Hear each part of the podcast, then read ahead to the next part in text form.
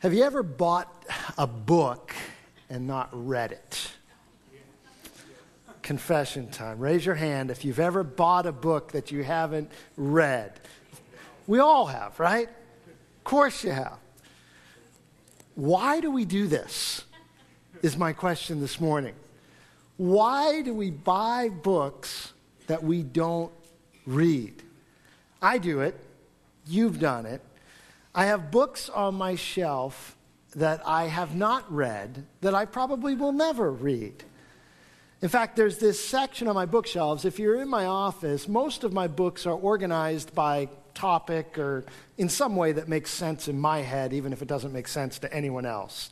And I usually know where to find one. But then there's one section of books in a particular place that are all jumbled together that really have no relation to one another, except they're the shelf of books that I have bought but have not read. And I intend to read. Eventually, now I'll take them down and just file them because I'm like, I'm never going to get to this. This goes in this section. This goes in this section. But we buy books and we don't always read them. Why? Maybe you like the look of it. Maybe you like the smell of it. Confession.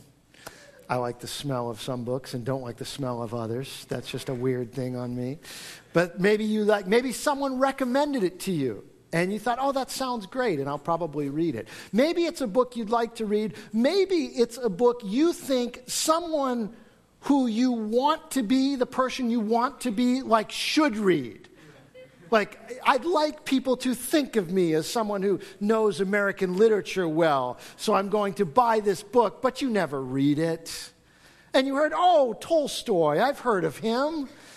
And so you've got a copy of Anna Karenina or War and Peace on your shelf, but you've never read it. Oh, I should read more poetry. And I've got a copy of Longfellow's poems on my shelves, and I've read maybe two of them. Why do we do this? We buy books, and we don't really read them. We all do it. We all have done it. My question for you this morning, though, is the Bible one of those books for you? Is the Bible one of those books that, and man, I tell you what, the Bible probably more than any other. Man, you can get this, you can get a pretty looking book. You can get a leather cover. You can get gold or silver on the page. You can get real leather. You can get bonded leather. You can put them up on your shelf, and it could look really good. But is the Bible one of those books that you've bought, that you have, but you don't really read? We're talking about some of the best things you can do this year. And last week, Justin did a great job here of sharing that some of the best things that we think you can do this year are the things that no one will see. That of all the resolutions you make publicly of what you will do, of all the things that you commit to, what you will do, many of them may be things that people will see, but we think the most important thing and the greatest thing you're going to do in 2017 are the things that nobody will see, that nobody is going to see. All of your public things may be affected mostly by what you choose to do or choose not to do in private, what you do with that place that nobody sees. We believe that the life that is built below the waterline, below the ground, the foundation of the building, is going to have much more an impact on who you are than all that stuff that many times people see. Number one resolution that people made in 2017, according to a Marist College poll, is to be a better person. Now, as ambiguous and vague as that is, the truth is, how are you going to do it? Because I think we'd all like to be better people. But the way to be better people in the place where people see, and the way to be better God followers and Christ followers, is really about the things that you do that nobody sees. Sometimes the things that you do that nobody sees are going to have much more of a lasting legacy than the things that everybody sees. 1947, there was a shepherd walking through the desert, a little west of the Dead Sea. And he was just walking through with a couple of his cousins, doing the thing that Bedouin shepherds do on a normal day. And he started to see in the distance what looked like a cave. So he walked towards it. Went towards those caves, and he started to look in and research and look into those caves. And in those caves, he found some jars. And so he was curious, and so he broke one of the jars. Broke a couple of the jars. Inside those jars, they found scrolls, parchments, rolled up. Didn't really know what they were, didn't really know what to make of them, but they took a couple of them with them, brought them back to their village. Their village elders really didn't know what to make of them. They kind of hung them on a tent post and didn't know much what to do with them. They asked a few people, and no one really knew what they were and thought maybe they're of some value, but couldn't tell, so they took it to some dealers. And one person said, oh, they're useless. They're not of any value at all. In fact, they're probably stolen from a synagogue, so you should be careful. Took them to another dealer, and he kept one to look at, sold a couple others for what accounts to about $30 in today's dollars. Eventually, they found their way to a scholar named Dr. Trevor, who became interested in them. Dr. Trevor started to do a little research on these scrolls that they had found, started to look into how old they were, started to look at the language that was written on them and what he knew about history and measuring it against history. And then what he determined was that the scrolls were very old. In fact, some of them dating back to 200 BC.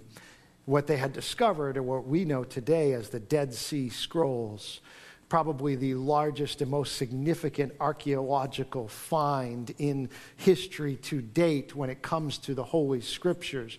Prior to the discovery of these Bedouin shepherds out in the desert, the oldest manuscript we had of Bible documents dated to about the 10th century AD. This backed it up 1,000 years to 200 BC, more than 1,000 years to 200 BC. And it was the most significant discovery they could have made, because what it did is it showed that the scriptures that you hold in your hands are the scriptures that were actually written. When they were written, it brought history back and brought those archaeological documents back. And it was significant for scholars, but it was significant for all people who trust in the Bible to see that the words that were written have not been changed over time, but are actually the words that were written. I tell you that story for this reason this morning. Because somewhere around the 1st century or 2nd century, there was this little community of Qumran that we really know nothing about. And we don't even know why they did it.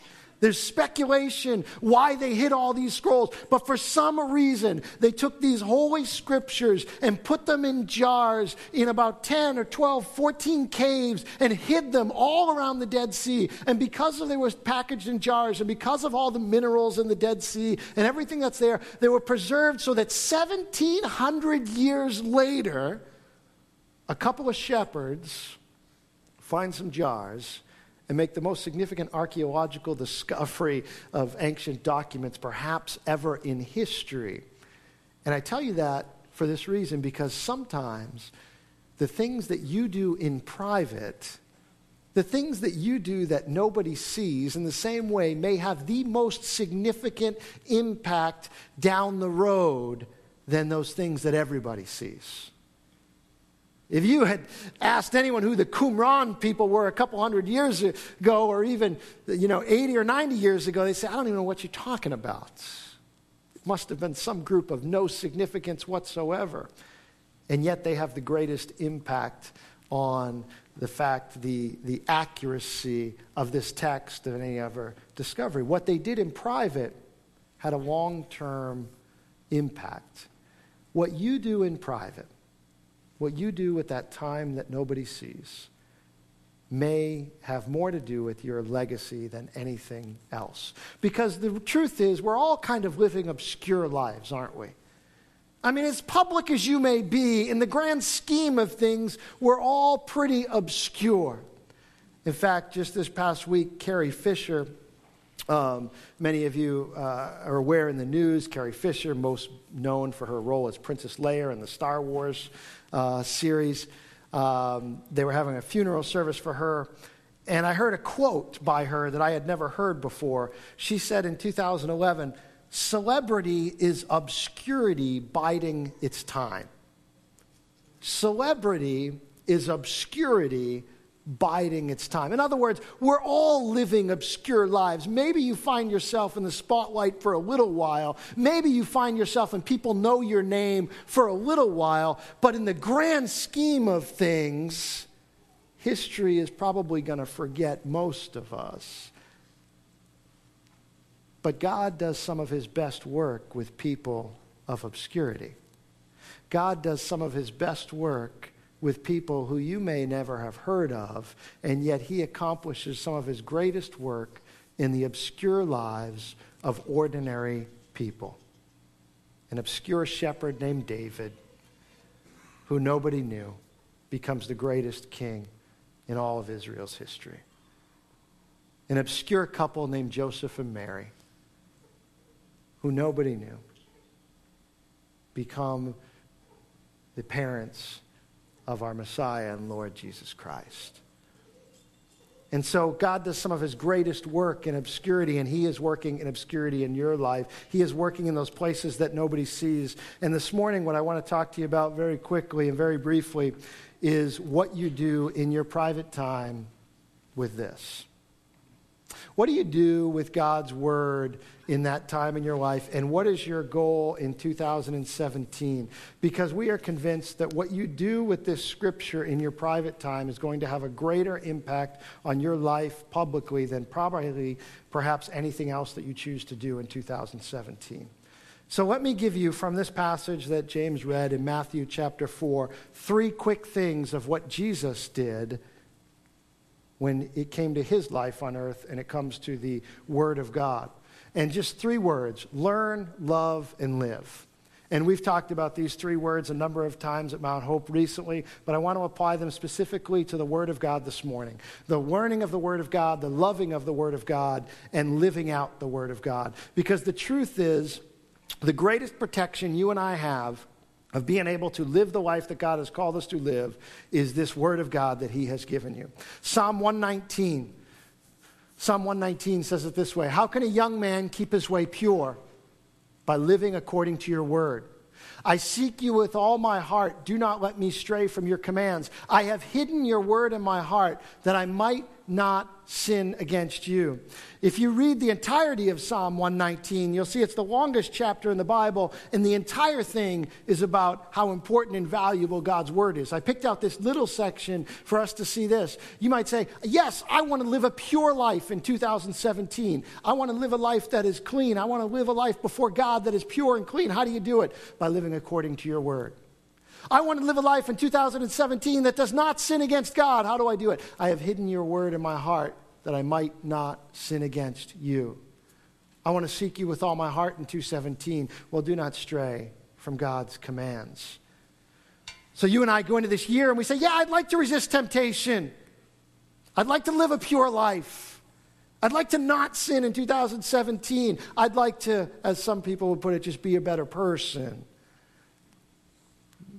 It comes and it starts with the word of God. Starts with the scriptures. Jesus, in Matthew chapter 4, what we see is Jesus learned the scriptures. This is maybe a strange sounding thing to your ears and to my ears to say that Jesus learned, because Jesus was the Son of God. And we think, well, Jesus just knew, he didn't learn. But the truth is, Jesus became a man. And as he became human, Luke chapter 2, verse 52 said he increased in wisdom and knowledge and stature and favor with God and man. In other words, he didn't just show up as a full-grown man. He grew. He grew physically. He grew in knowledge. He grew in wisdom. See, we mistake a lack of knowledge maybe with sinning. A lack of knowledge is not sinning. Learning is not sinning. You can learn and not sin. And Jesus did. He grew in knowledge and learning. And what did he learn? Well, in this first instance of he shows up on the scene, the temptation in the desert, what we learn is he learned the Holy Scriptures. Because he says 3 times as he confronts Satan, it is written, it is written, it is written. He learned the Scriptures. He spent time in the synagogue. He spent time at home, learning the Scriptures and learning what had been written there and learning the holy word of his Father. And so you and I are also called to learn the Scriptures, to learn what it says. It's not enough just to own the book. You also have to learn what it says. So what's your plan? What's your plan in 2017 to do that? How are you going to learn the Scriptures? I'm going to share with you a tool in just a moment. I'm glad you asked how to do that, because what I'm really excited about is just at the end of this message in a few minutes, I'm going to share with you a tool that we came across that I think is going to be really helpful for you. So learn the Scriptures is the first thing. The second thing is Jesus loved the Scriptures. Jesus loved the Scriptures. There's a difference between learning something and loving it. You can notice in this passage in Matthew chapter 4, actually go to the next slide, guys. The next slide, you'll see the devil also used the Scriptures. It says that the devil took him to a holy city and had him stand on the highest point of the temple. If you are the Son of God, he said, throw yourself down, for it is written. Words of Satan. For it is written. In other words, Satan says, I've learned the Scriptures too. He will command his angels concerning you, and they will lift you up in their hands so that you will not strike your foot against a stone. Satan is trying to use the Scriptures against Jesus. For it is written. Satan learned it too, but Jesus answered him, it is also written, do not put the Lord your God to the test. What's the difference? The difference is Satan had learned the Scriptures. Jesus loved the Scriptures. The difference is you can learn something for an academic value and to serve your own purposes and your own heart, or you can learn something because of the person that you love and because of God who gave the Scriptures. It was a very big difference. When I was in seminary, I remember a class where a student said to the professor, I'm not getting anything out of my personal devotions. And the professor said, well, what are you doing for your personal devotions? And as a good seminary student, maybe trying to impress his professor, I don't know, the student said, well, I get up in the morning and I take out my Hebrew Bible and I take out my Greek Bible and I read a verse in Hebrew and I translate it and I parse the words and the verse, and then I go to the New Testament and I read a verse in the original Greek and I parse the words and I study them and then I pray and I move on. And the professor said, well, he said, you're not getting anything out of your devotions because you're not reading it for life. You're reading it just as a textbook. You're reading it and parsing it and taking it apart, but you're not reading it to gain any life. You're not reading it as it was written. You're reading it just as a textbook. And the truth is, some of us can learn the Scriptures without loving them. There are professors at secular universities that know the words in this book inside and out, that can tell you what they say in their original languages, that can tell you where they came from, that can tell you chapter and verse where a reference is found, perhaps better than you or I could do. But they're not words of life to them. There's a difference between learning and loving the Word of God and loving the God of the Word. Differences like this. Suppose you're dating somebody, or remember when you were dating your spouse. When I was dating Wendy, I wanted to learn everything about her, right? Maybe it's like that, right? People who are dating, you get to that point. You want to learn everything about that person. I want to know about your family. I want to know about your dad and your mom. I want to know about where you grew up and what that was like. I want to know about what your friends were like. I want to know, the places and the people, what you like, what your favorites are, what you don't like. You want to learn all this stuff about them. Why? Because you are falling in love with this person. Contrast that to someone else who wants to know everything about you. They want to know everything about you. This other person, they want to know your social security number. They want to know the high school you graduated from, your best friend's name in high school. Oh, they want to know the name of your first pet, your father's middle name, first name, your mother's maiden name, her father's name. They want all the information they can get. In fact, if they can get a copy of your fingerprint, they would love it. Because the identity thief wants all the information that they can get on you. They want to learn all they can about you. Just like the person who is dating wants to know all about that person, only they're using the information for completely different purposes, right? Because one is learning because they love the person, and the other is learning for their own selfish gain. You and I can come to this word, and if we don't love the God of this word, we're going to make it say whatever we want it to say. We're going to make it serve us instead of us serving God. See, there's a difference. When you and I come to this book, it's unlike any other book. When I come to this book, I sit under it, not over it. Right? I let it judge me and don't judge it. And there's a difference. And so we come to this book, and it's not only learning it, but there's also a love for it that's important. A love for God. Jesus loved God, so he didn't twist the scriptures. Secondly, thirdly, and finally, Jesus lived out the scriptures. He lived it out. So he learned it, he loved it, and then when the rubber meets the road and the devil comes and temptation comes, what does he do? When it gets hard and he's tempted to the devil says, turn the stone into bread. Pretty reasonable request for someone who's been fasting 40 days, 40 nights. I mean, it's not that big a deal, especially for Jesus. I mean, later he's going to feed thousands of people who just missed a meal. He's going to do it twice. He's going to feed thousands of people with bread and fish who simply missed a meal or two. He's been fasting 40 days. And just make a loaf of bread. Just turn a piece of stone into a loaf of bread and eat.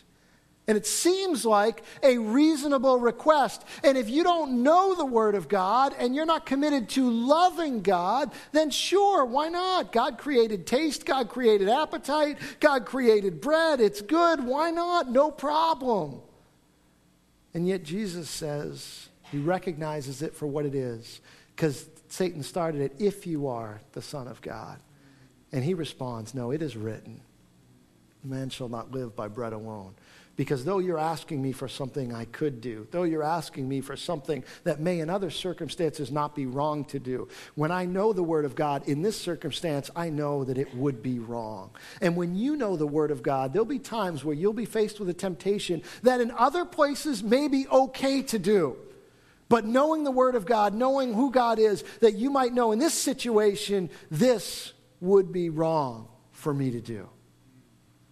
Because you know the Word of God and you sit under it. I mean, I think of something as simple as the intimate relationship between a man and a woman that God has created to be lived out in covenant marriage between a husband and a wife. The difference between sex is something that God created, not as something evil, not as something terrible, but something beautiful, as long as it's at the right time and in the right place. But if you don't know the Word of God, and if you have not committed to loving the Word of God and submitting yourself to the Word of God, it can easily say, well, it's something good. It's something God created. It's something gave as a gift. So what's the big deal? No, it is written. And I fall and apply that word to my life, and I sit under it, not over it. So the difference. So we are called to live the Word of God. Learn it, love it, live it, such that in your time, when you come against those places of temptation, when you this year will be tempted to walk a life of impurity, tempted to a place of sinning, that it's the Word of God that will keep you from it. If you learn without loving, the Bible's like a textbook. If you love without learning, the Bible's like a family Bible that you keep on a coffee table. You ever see one of these big family Bibles?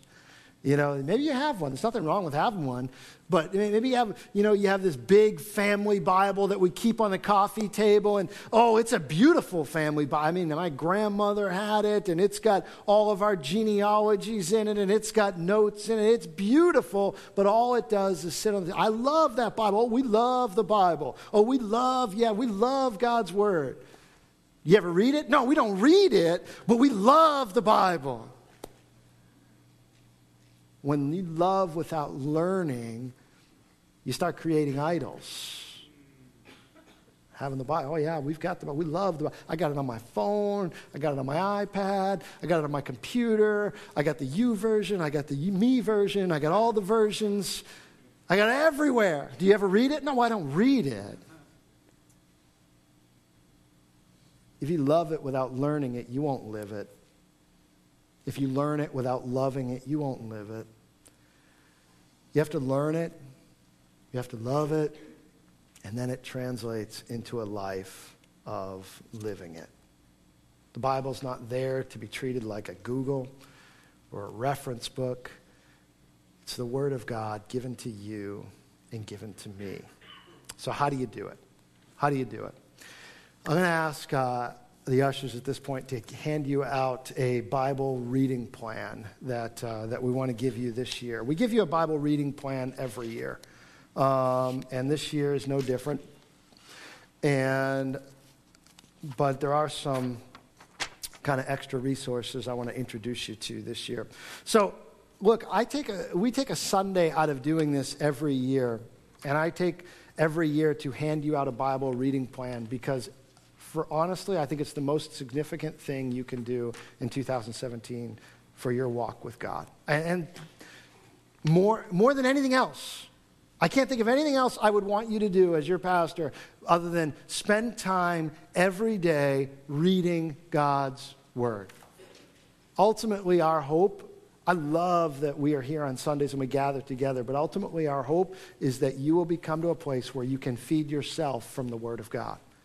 That you come to the Word of God and you are able to feed yourself on that Word. Just as Jesus said, it is written, man shall not live by bread alone, but by every word that proceeds out of the mouth of God. And you are getting fed daily from that Word of God. I think this front row up here, guys, is missing some. I'm seeing quizzical looks on their faces. Anyone else missing some? Anyone else missing a Bible reading plan? Lift your hand. We've got plenty. So we want you to be able to feed yourself. One way I encourage you to do this is to have a Bible reading plan. You don't have to use a Bible reading plan. I just find it's helpful. What I do every other year, so my plan is, it changes. My plans change personally, but I'll tell you the kind of schedule I keep. Every other year, my goal is to read through the entire Bible at least once. Old Testament, New Testament, Genesis to Revelation, whole Bible. And then the years in between, I take a plan that's going to focus specifically on the New Testament or on parts of the New Testament.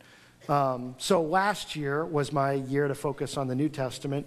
And so what I did was, my plan was to read one gospel and then through the rest of the New Testament.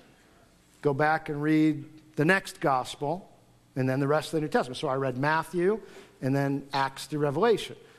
Finish that, go back and read Mark, and then Acts through Revelation, Luke, and then Acts through Revelation. And that was just my plan for the year, to focus, get through most of the New Testament 4 times, each of the Gospels once, and to focus on that. The previous one I did on the New Testament was, my goal was to read through Paul's letters every month, so that I would read all of Paul's letters 12 times during the year. And that was just the particular thing I thought God wanted me to do. So, but every other year, my goal is to read through the entire Bible, and this is one of my years that I'm going to read through the entire Bible. And we're admonishing, we're suggesting to you, we're offering to you a resource called the Bible Project. This is one of the few times I am going to tell you to do this. Take out your phone in church. Turn it on if it's off, and take out your phone. If you've got a smartphone, I'm sorry, if you don't have a smartphone, you don't have to take out your phone. But if you have a smartphone, take out your phone and either go to the App Store or the Google Play Store and search Bible Project. We may crash our Wi-Fi with all of you on it, but search Bible Project. And there'll be an app there called Scripture Reader. So what is unique about this plan this year is you can see in the right column, there's a column called video. And so you've got this plan this year. It's really unique, and I love what they do. It links with an app on your phone. It can link with you can do it on your PC, on your computer as well. And you can start it at any point. If you download the app and then you go on the menu of the app, you can say, I want to start on this date. So if you want to say, hey, January 1st of this year, and then you're going to do some catch up to today, the 8th, that's fine. Or you can just say, I want to start it today and start the plan today and start on day one and let today be day one. But here's what you're going to find is you're going to go into the app for the reading that day. It's going to have, when you start a new book, it's going to have a video, and I'm going to play part of a video for Genesis. It's going to have a video at the start of each and every book that's going to give you a synopsis of that book. Each book is going to have a video that starts it, and then certain topics are going to have videos that go with it as well. And so you can see through the side there videos that are there. But what I like is this. When you go to the app, it's going to have, if there's a video for that day to start the book, you just click on it right in that page, and you can watch it. It's going to have your reading there for the day from, in this case, Genesis. It's going to have the psalm. It tells you places, now breathe and meditate and listen to the Word of God. Take time. And then it's going to have any other videos that might go with the topic. And then you just click, after you've done all that and read it, you click the check mark at the bottom of the page.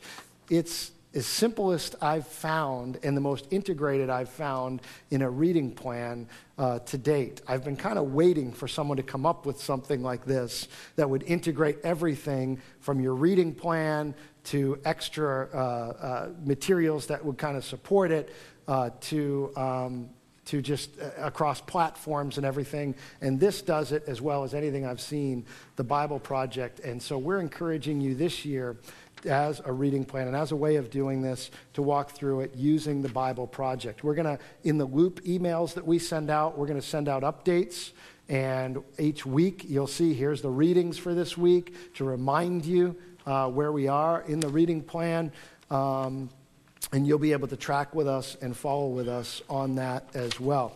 So you can use any number of plans. We've handed them out. You can Google and find all kinds of Bible reading plans, but as we come across resources that we think are helpful to you, we're going to pass those on to you. And I encourage you this year to try the Bible Project. We're also going to get some of the posters that go along with this that share the larger story over time. We'll have those, and we'll show you what those are. They display it over time, and we'll have those displayed in our building. It's a great resource for you. So the Bible Project app, it uses the English Standard Version text, and it's a great resource for you. So especially young people, I know we've got our middle schoolers in here today, our youth and our students in here. We didn't have Grapple today. One of the reasons is because we want them doing this as well. Start the reading plan. You have an iPad, you've got a phone, you've got a computer, you've got access to something. I encourage you to start this reading plan as well and challenge you to how you're going to do this. Because in 2018, the person that you'll be to start that year is going to be very much determined by what you do this year. And I think, as much as anything, it's going to be determined by what you do with God's Word this year. And if you want to be the type of person who will keep your way pure, who will not sin against God, who will resist temptation, then I don't know any other tool that I can recommend to you, but being in God's Word. So whatever you did last year, I encourage you to make a new commitment this year to reading God's Word and having it in you, to learning it, to loving it, and to living it. I'll close with this illustration that I came across. It's from a book called The Social Animal by David Brooks. It talks about chess players.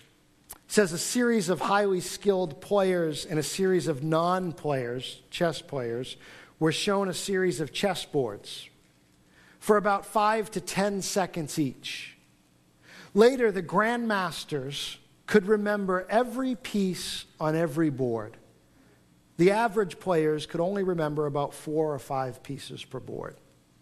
Why did the chess grandmasters have such an amazing ability to remember the pieces? They did not have superior IQs or better memories. Instead, Brooks explains it this way. The real reason the grandmasters could remember the game boards so well is that after so many years of study, they saw the boards in a different way.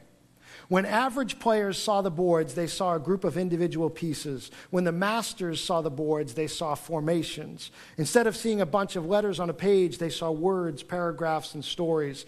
Expertise is about forming internal connections so that the little pieces of information turn into bigger networked chunks of information. Learning is not merely about accumulating facts. It is about internalizing the relationship between pieces of information. Here's why I share that with you, because you might say, well, I've read the Bible before. I'm ready to move on. You know, I've read it through. I've read it through a number of times. You know, give me something new. Give me something else. You know, I've done that. Okay, check. Now what's next?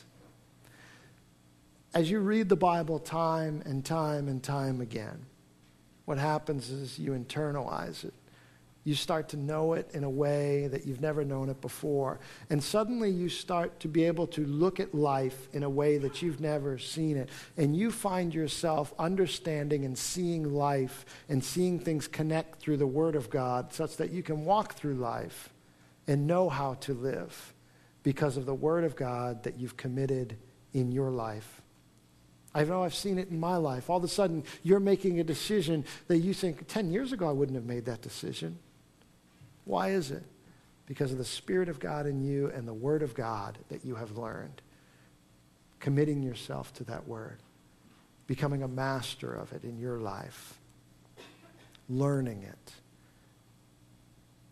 And so maybe you've started a reading plan before. And every Valentine's Day you give up on it. Or maybe you make it a little further than that. Listen, I just think this is important enough. Don't just say, well, I've tried it before and I haven't been able to I haven't been able to do it. I'll tell you the truth. I tried for many years. I remember through high school, college. I remember thinking, this is going to be the year. I'm going to get all the way through it. And it just didn't happen. One thing or another, I just didn't do it. And it was years later that I was able to have the discipline to sit down, read through it, for the first time in a year, and then it just starts becoming easier, starts becoming habit, starts becoming who you are. But if you've tried it before, don't give up. It's too important. This is God's gift to you on how to live your life. And so I love that we're here on Sundays and we gather together to study and sit under this Word. But you need more than that. You need to be in it every day. You need it in your life. So don't let the Bible be a book that you buy and don't read. If you do, you are neglecting the greatest resource God has given you against temptation, the greatest resource God has given you to live a pure life and to keep yourself pure before Him. Would you stand with me and let's pray? This morning's call and commitment is simple. I've been making it for the last 15 minutes. Would you commit to read through the Bible in 2017? Would you make that commitment this morning on January 8th, that you will commit to reading through the Scriptures? Use the Bible Project. Use some other plan. But would you commit to a plan in 2017 to read the Scriptures, to learn it, to ask God to help you to love it, and to give you the strength to live it? Father, we come before you today, Lord, and we come humbly before you, recognizing that we fall so far short often of who you've called us to be. But Lord, when we fall short, let it not be because we have neglected the greatest resource that you have given us, Lord. Father, I pray as a church that we would be a people who would learn your word that you've given us, who would love the word that you've given us, and who would live it, not because it's words on a page and we worship a book, but because they are the words of our loving Father to us, of who you are, and of how you have designed our lives, and how you have designed this world for us to live. Lord, it's a matter of trust and faith. So Lord, I pray, Lord, for those men and women in here who have tried to do it before and haven't been able to. Lord, I ask that this year would be the year that you would give them the strength and fortitude to be able to do that, not just to check off a box, but Lord, to go deeper and further in their walk with you. Lord, I pray for those who have read through it many, many times, that this year, as they do it again, that you would reveal truth to them, that you would show them things they have never seen before, that you would call them to places of obedience and places of commitment that they've never taken before. Father, I pray for all that will happen this year, those people who will experience hurt and pain, that as they find themselves in your word, that you would comfort them, lead them. Those who will be looking for direction, I pray that as they look into your word, they will hear the voice of their Father leading them, guiding them all the way, Lord. Those who experience loss as they look to your word, that they would find the one who said, I will never leave you or forsake you. Oh God, we look for answers in so many other places. Lord, help us to be a people that find them in you and in the word you've given us. Help us to do that and be that people.